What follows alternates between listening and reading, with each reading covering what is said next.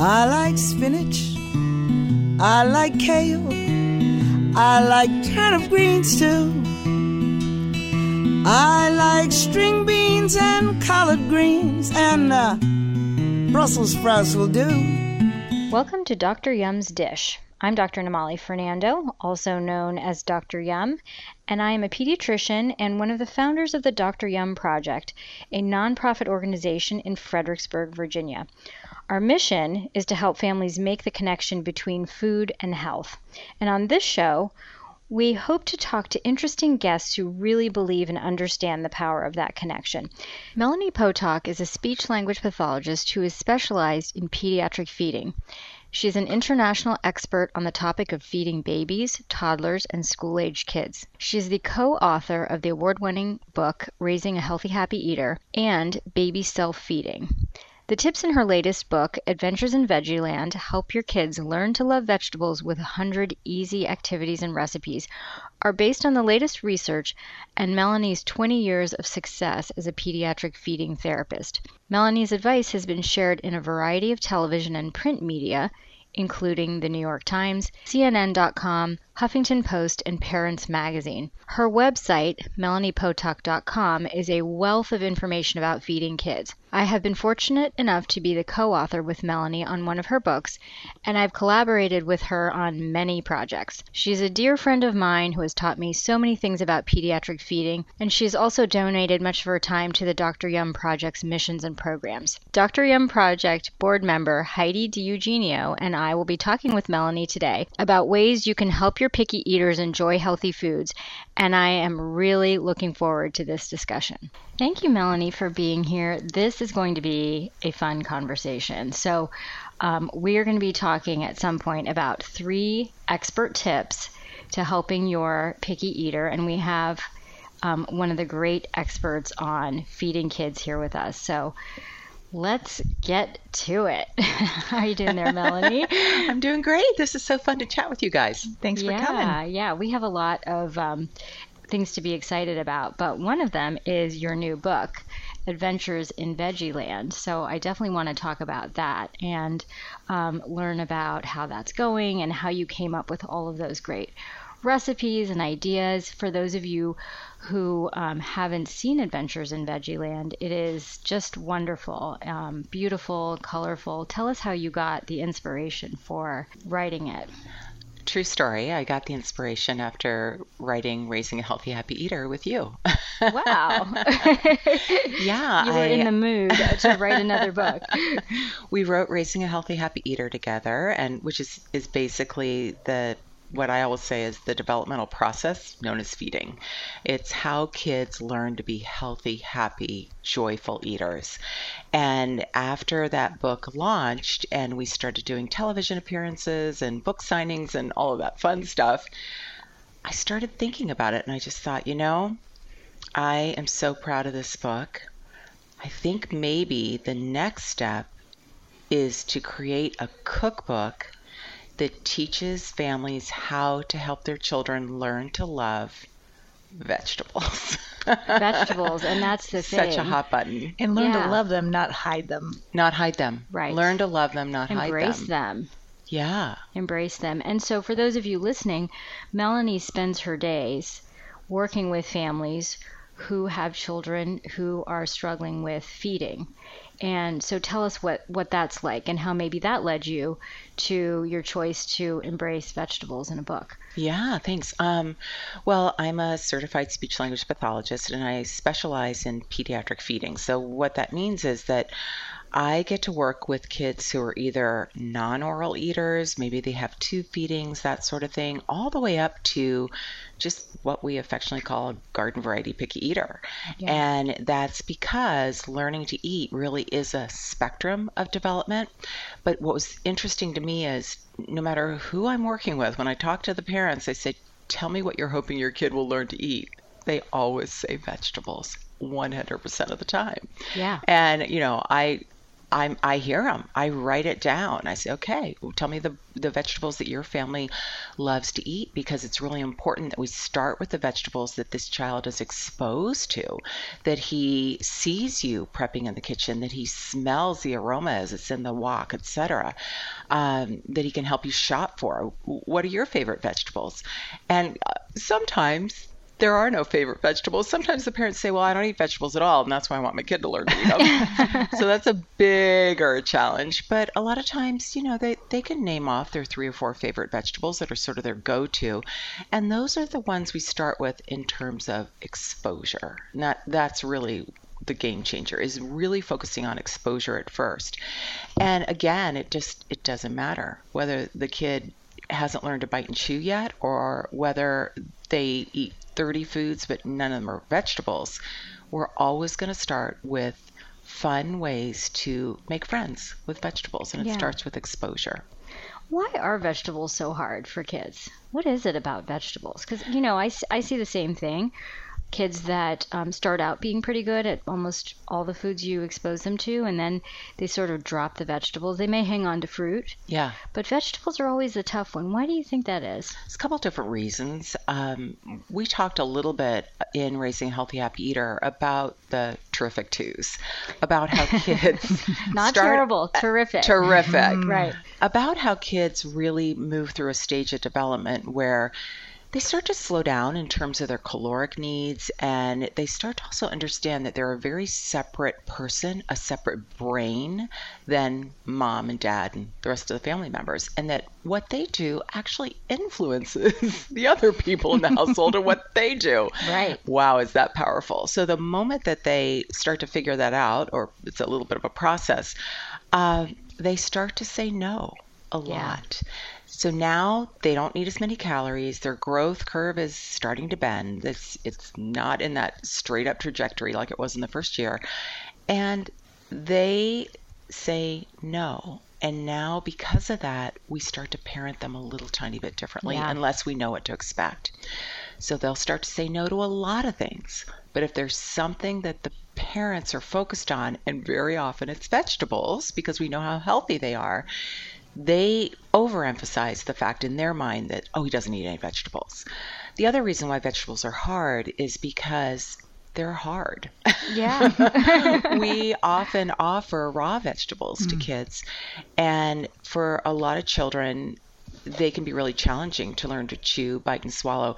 One of the hardest vegetables for young kids to learn to eat, believe it or not, are baby carrots. Hmm. And especially if they're not fresh out of that little Ziploc bag that we get at the grocery store, where there's still a little bit of water at the bottom of that bag when you first buy it. Sure. As they start to dry out, the more you crunch on those, the more you get those sort of little shards of carrot down in the the gum line uh, right underneath your teeth. And many kids don't know how to manipulate their tongue and their jaw and their lips in such a way to get those out. So they're often putting their fingers in their mouth and trying to clean out that area. And it and they sometimes will start to spit out the carrots and they can't quite figure out what to do. That's why we often pair traditionally carrots with ranch dressing because ranch dressing gives the carrot that slip factor where Yeah. it just adds a little extra moisture and they can propel it back.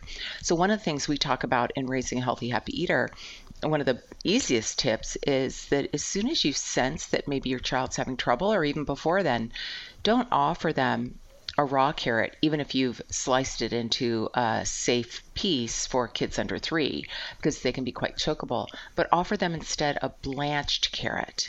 So all you're going to do is grab a handful of baby carrots, try to pick ones that are sort of the same size, toss them into some boiling water, let them cook for one or two minutes, and as soon as they are barely fork tender, barely, scoop them out, throw them in an ice bath, and stop that cooking. What you'll end up with is a nice crisp carrot that has a little extra moisture that kids can manage better in their mouth. So blanching is a great tip when you start to introduce a new vegetable. You can do it with any veggie, um, or when you sense that that kid is maybe backing off of that vegetable. Right. It's just a subtle way to present it in an easier manner so that it's not so hard to eat. Yeah. And, you know, back to the parenting too, you know, uh, sometimes we parent in a reactive way, right? So they're not eating the broccoli, so maybe they'll eat um, a few fish crackers Yeah. right and and then they're realizing if they say no to the broccoli they'll get something that's maybe easier more comfortable Yeah. more palatable to eat and so then why not say no to the broccoli Right. Right. Because usually something else shows up if you say no to the broccoli. right Yeah. That's such a good so that's point. where that like parenting interaction i think Mm-hmm. um, if parents kind of learn that they can turn that around Yeah. right Right. I love you had a patient with the cucumbers. oh yeah Remember it was the treat. That's right. So I had a patient who, um, you know, we talked about that that growth curve bends, and Yeah. usually two year olds they're just not as hungry. Like food Right. doesn't turn them on as much. They're just playing and having a good time, learning to talk and all these things, Yeah. learning to say no. um, and but this two year old that I met um, was a new patient, and this kid ate everything. Cucumbers, carrots, tomatoes, like all of it, and didn't really seem to have that regression where they weren't excited about food. So I was I was kind of fascinated, and I asked the mom like, "How did you do this? How did you accomplish this with um, with your two year old?" And she said, "Well, I just kind of told him, if you're really good, I'll give you a cucumber." it was like food rewards done right.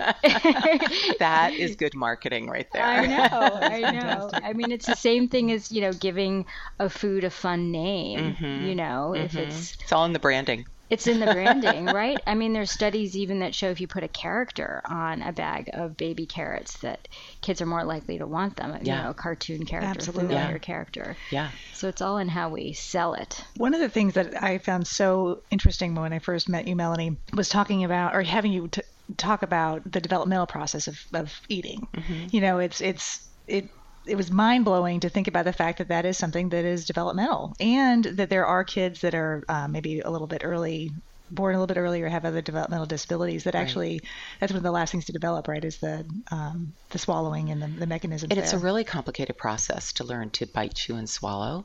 And many kids, um, not uncommon at all for kids to get stalled in that stage of development. But what we tend to assign to it is, ah, he's a little picky. And that's the advantage of having a speech language pathologist or an occupational therapist who specializes in the developmental process of feeding they are not going to be the same professional as, say, our wonderful registered dietitians who definitely can help with picky eating, but their scope of practice is really focused on nutrition and meal times and um, that relationship with food.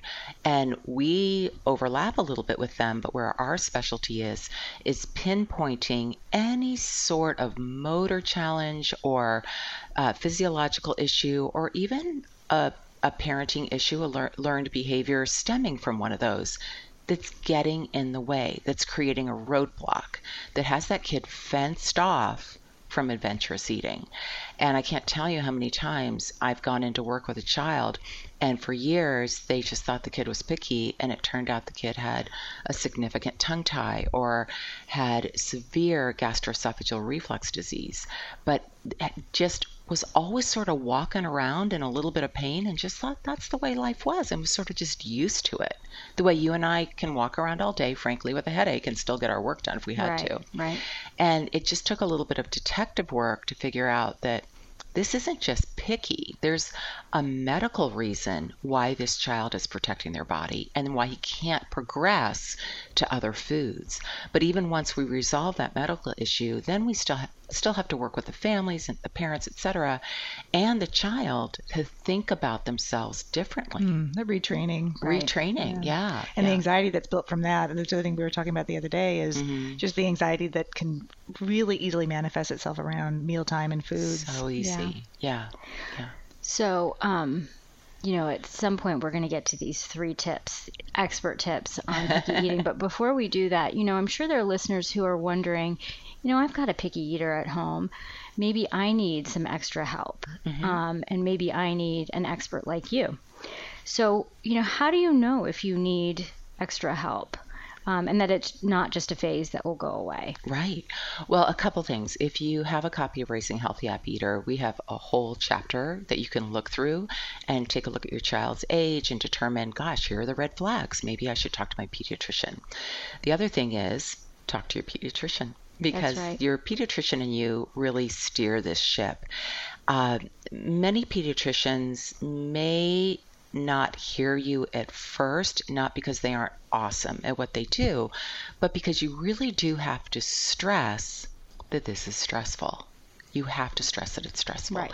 You can't just go in and say, ah, oh, he's pretty picky, you know, I'm kind of wondering what I should do, because they're going to respond with some general tips, and rightly so. But if you say, this is really stressing me out, I think it's also changing my relationship with my child, because feeding really is a relationship based activity. It's very social, it's about nurturing, it's about love, it's about caring for your child. When you phrase it that way, those wonderful pediatricians are going to say, let's get an assessment. Let's figure out what's going on. And they're probably going to refer your child and you to either an OT or a speech pathologist, but it has to be a professional who specializes in pediatric feeding because not all SLPs or OTs do. Right. It, it's um, definitely something that we take extra training to do. And then if you do go in for that assessment, they may be able to just give you a few tips and you're on your way. They may see something and say, This really requires weekly treatment to Right. help your child. I am so glad that you came in to see me because Right. you would have just stayed stalled. You, good job, mom and dad. Um, and then finally, you can also go through your local school district. Our nation has a program called Birth to Three, where children from birth to age three can get free to low cost services through your local school district. They do have to have a fairly significant delay to get that support, but I highly recommend that you still do that because that assessment is most often in most states free and it's a start. Mm-hmm. And even if they suggest some other options for you, it's a start. Right. So don't just wait for the kids to grow out of it. I think that's the biggest mistake that families make.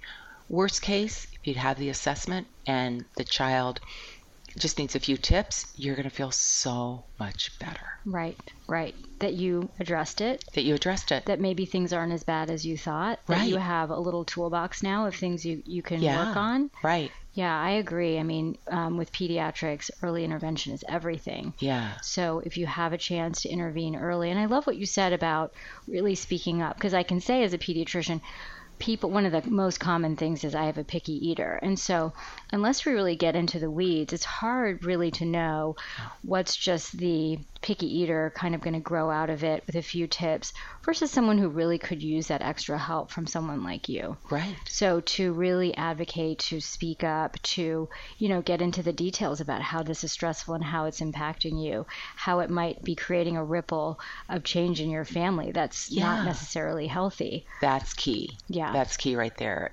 Every pediatrician is going to listen to that and um, and be there to help. So yeah. Absolutely. Um, so back to Veggieland, which I love. Um, what I love about Veggieland is how much um, how visual it is. Thanks. and how creative it is. I mean, you're going to find foods and adventures in Veggieland, which is Melanie's new book, um, that you've probably never seen before. And there's so much interaction with food. So um, tell us, why is it so important to play with food or, or to interact with food? Like, Yeah. what is that about? Yeah. Well, that's our first tip. Yeah. So um, I always say follow the three E's expose, explore, expand. And what Adventures in Veggieland does is it takes you from fun to yum. The idea being that you start with food exposure, and that might be as you know, following the I, that I, I affectionately call the Church of Dr. Yum, which is um, gardening, grocery shopping with your kids, farmers market. Just gosh, lots of chances chances to make friends with any new food, but especially vegetables, and um, which is our topic today.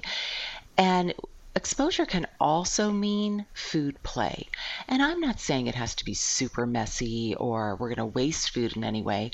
What I tried to do in Adventures in Veggieland is every single vegetable, there are 20 in all, arranged according to season, every single vegetable starts with food play or a food activity. So, for example, if you open up the book and you want to start with asparagus because that's what's in season, ideally we want to use fresh, but we don't have to, um, then we're going to pick up because it's that time of the year, inexpensive asparagus. It's fresh, it's going to be at a good price. And the first activity is to wash out a milk carton and um, coat it with, with your kid, coat it with cream cheese, wash off your asparagus, snap off the ends, and build an asparagus log cabin on the milk box. And there's lots of tips in Veggieland where you can use little pieces of carrot, carrot coins, I call them, to make a walkway up to the house, or so um, use seeds and beans and other things to make cobblestones or um, bricks up the chimney, whatever you'd like to do. Just let your creativity go crazy. But the point here is I love asparagus. That's the message you're helping that child hear and and develop and learn and become a part of. I love asparagus. That's what that kid's thinking right now. And he hasn't even put asparagus in his mouth. Right. It's not unusual during that first E, though, for as the kids are playing, for them to start munching on the asparagus. But even if they don't, you can either put that asparagus house in the fridge and bring it out as the centerpiece for dinner that night. You can do whatever you want. Or you can take it all apart, wash off the asparagus, and use it for the next recipe. Right, right. Nice. Do you have a favorite recipe in uh, Adventures in Veggieland? All of my favorites. I have 20 favorite recipes. and it's because I have a sweet tooth. And those are the veggie desserts. Every mm. single vegetable ends with a veggie dessert. So there are five activities or recipes per per vegetable. For example, this is going to make everyone listening cringe with asparagus, you start out with the asparagus log cabin, and then you progress to a really simple asparagus, um, raw asparagus salad. And there's another baked asparagus recipe that has bacon around it. You know, it's not a vegetarian cookbook. There's a little bit of bacon in there because, you know, bacon. Right. And but um, as you taught me, Dr. Yum, the bacon, the meat, uh, that sort of thing, it's more of a condiment right. with the mm-hmm. vegetables mm-hmm, right. to enhance the flavors. And then finally, the dessert itself, and here's where everyone's going to cringe, is chocolate fondue with asparagus blended in, asparagus puree. Now that just sounds horrible. it kind of does. But here's the deal it's not about hiding asparagus puree in a bowl full of chocolate. What it's about is teaching a child how to make chocolate fondue. How many people listening right now have a child who knows how to make chocolate fondue? Probably not too many, to be honest sure, with you. Sure. They don't know that we don't always put asparagus puree in chocolate fondue. they have no idea, you know? So, you, by this point, you've done the asparagus log cabin. Over the next couple weeks, you've done a couple different asparagus recipes, or maybe, heck, you just jump right to the chocolate, which is sort of the way I roll. So, you jump right to the chocolate and you puree up your steamed asparagus. It's not very much, but it's enough that the child's interacting with asparagus. And you stir that little bit of puree into a lovely chocolate fondue. And the kid knows asparagus is in chocolate fondue and they're dipping away and they're yeah. having a great time. You can even take some raw asparagus and dip it in there if you wanted to. Um, but the point is, oh, there's that asparagus again. I really like asparagus. Yeah. That's what we're creating. I love that. Mm. I love that. Okay, you've opened my mind a little bit. Asparagus and fondue. It's a little different for me, but you know, we've got to be open, right? And we've got to model being open with our children as well. So, so we talked about, you know, I want to make sure that we get to these three tips because mm-hmm. we've got an expert here. So we might as well get it straight from the expert. So your first tip you said was expose. Expose. And these are tips for parents who might have a picky eater just knowing how to help turn them around. So so playing with food. What are your other tips? The next one would be explore. So you're going to explore that food very through very simple recipes. And one of my favorite ways to do that is to go on dryum.org and take a look at the Meal-O-Matic. And this isn't just a shameless plug. I use that in feeding therapy with kids all the time. They love to create their own recipes. And if we're cooking with asparagus that day, we're going to click on asparagus and we're going to see what other recipes we could use to incorporate asparagus or look in Veggieland, etc. Right. Um, so there are a lot of different ways to continue to explore asparagus, and I always recommend just starting with very simple recipes at first. And don't forget to deconstruct the recipe as well. So, for example, if you were going to do a veggie taco and it included some blanched asparagus, maybe some bell peppers, and perhaps some um, lovely hard white cheese of some sort, maybe a lovely Mexican cheese. Well, in that case, you want to also take those ingredients and have them separated on your child's plate couple pieces of chopped up asparagus, a couple pieces of chopped up pepper, a little bit of that cheese, and then then have and a little bit of the tortilla, and then also have a fully built taco as well. And Nice. here's a tip. Roll up that taco nice and tight like it's a burrito. Stick it in a little tiny coffee cup or an espresso cup and it will stand up on the plate. So now your kid can hold on to the coffee cup itself and bring up the burrito to their mouth or the oh, taco Oh, yeah. and just nibble on it that way. Especially for my kids who have gross motor or fine motor challenges. Any way I can set them up for success so that they continue to explore the food Right. is always always key. I love that tip. Okay, third tip. Third tip would be well, of course, we've got the three E's. So we said expose, explore, and finally expand. Once you've done a lot of exposure, a lot of exploration, you're going to know when that child's ready to expand to a little bit more complicated recipe or different types of that vegetable. So we're on asparagus right now. So it might be steamed asparagus, it might be asparagus soup, it might be asparagus puree in chocolate. But as long as they're in the kitchen helping you prep, or they're helping you cook, or they're helping to serve, they know there's asparagus again. Yeah. And it really takes a lot of time. A lot, lot of, of time. time. Don't ever give up.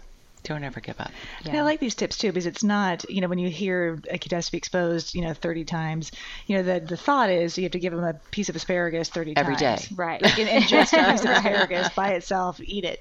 And Yeah. this is such a great kind of eye-opening, different way of looking at it. Well, I always want parents to think about when they're helping kids learn to love vegetables, I want you to think about it like a play date. The first time you have a new friend over for a play date, they're getting to know each other. Hmm. And, you know, things go pretty well. It almost always does with kids. They say, when can we do that again? Well, if you invited that same friend over and they sat down and they played Monopoly again, and you invited them back the next day and they played Monopoly again. After a while, A, you wouldn't like Monopoly, and B, you wouldn't really be that keen on that friend. You Right. can't keep offering foods in the exact same way. Hmm. Right. Yeah, you've got to be willing to change it up. How often? As often as we do naturally. So, Right. you know, I like leftovers the next day, but I don't like them the third day. Right. Right. So, yeah, just just follow the flow that you would Yeah. naturally with your family and just never, never give up. I love that. I love that. What a fun conversation. Absolutely. I'm One of hopefully many things. will have. I mean, we we talk all the time, but hopefully we can get you on the podcast again and uh, and talk about picky eaters and how to help them or um, whatever it is that the listeners want to hear. So um, don't be afraid to send us kind of your topics on our Facebook page that you'd love to hear about. And um, thanks so much for joining us, Melanie. It was so fun. You're welcome. Thanks, this has been really, really fun. I hope all of your followers will follow me on social media. Yes. And be sure to go to melaniepotok.com because there is this amazing pediatrician on that website that I happen to know. Her name is Dr. Yum. and she teaches a five hour course with me on my website called the Picky, Eater, Video Course. That's right. That's yeah. right. And I Great can give you a discount code. I love that. That would be yeah. fantastic. That is a great resource, actually. I'm glad you brought that up. Um, we put a lot of thought into all the different stages where pickiness might show up. Yeah. Um, and we have a lot of different, a lot of information and a lot of really practical tools.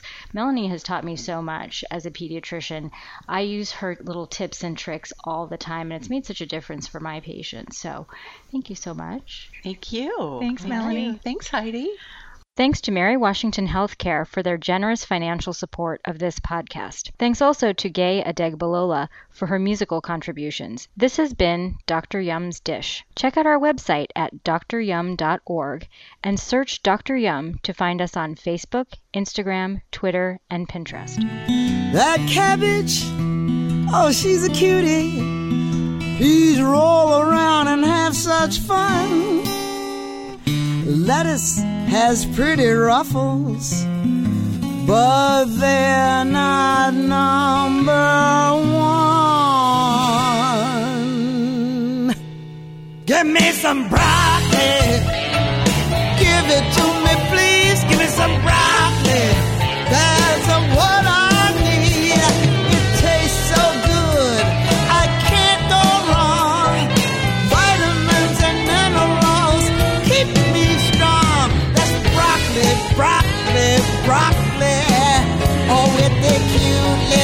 bushy head. That's what I said with that cute little bushy head.